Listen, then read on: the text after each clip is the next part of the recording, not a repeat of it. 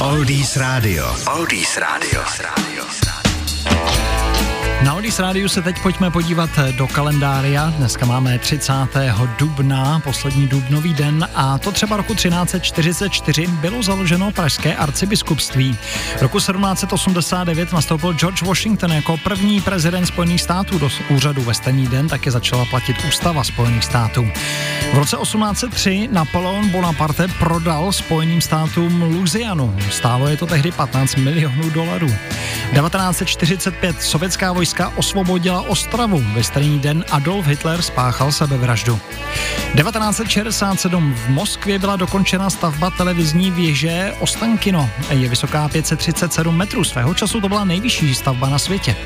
Přesně před 30 lety eh, se po 35 letech přestal v německém Cvikově vyrábět Trabant. Celkem jich bylo vyrobeno něco přes 3 miliony. 1992 to byla založena akciová společnost Starobrno a v roce 97 se v Londýně zastavil Big Ben. Stalo se krátce popolední a porucha trvala 50 minut.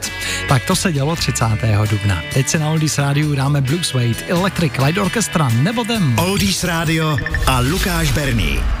Oldies Radio. Oldies Radio.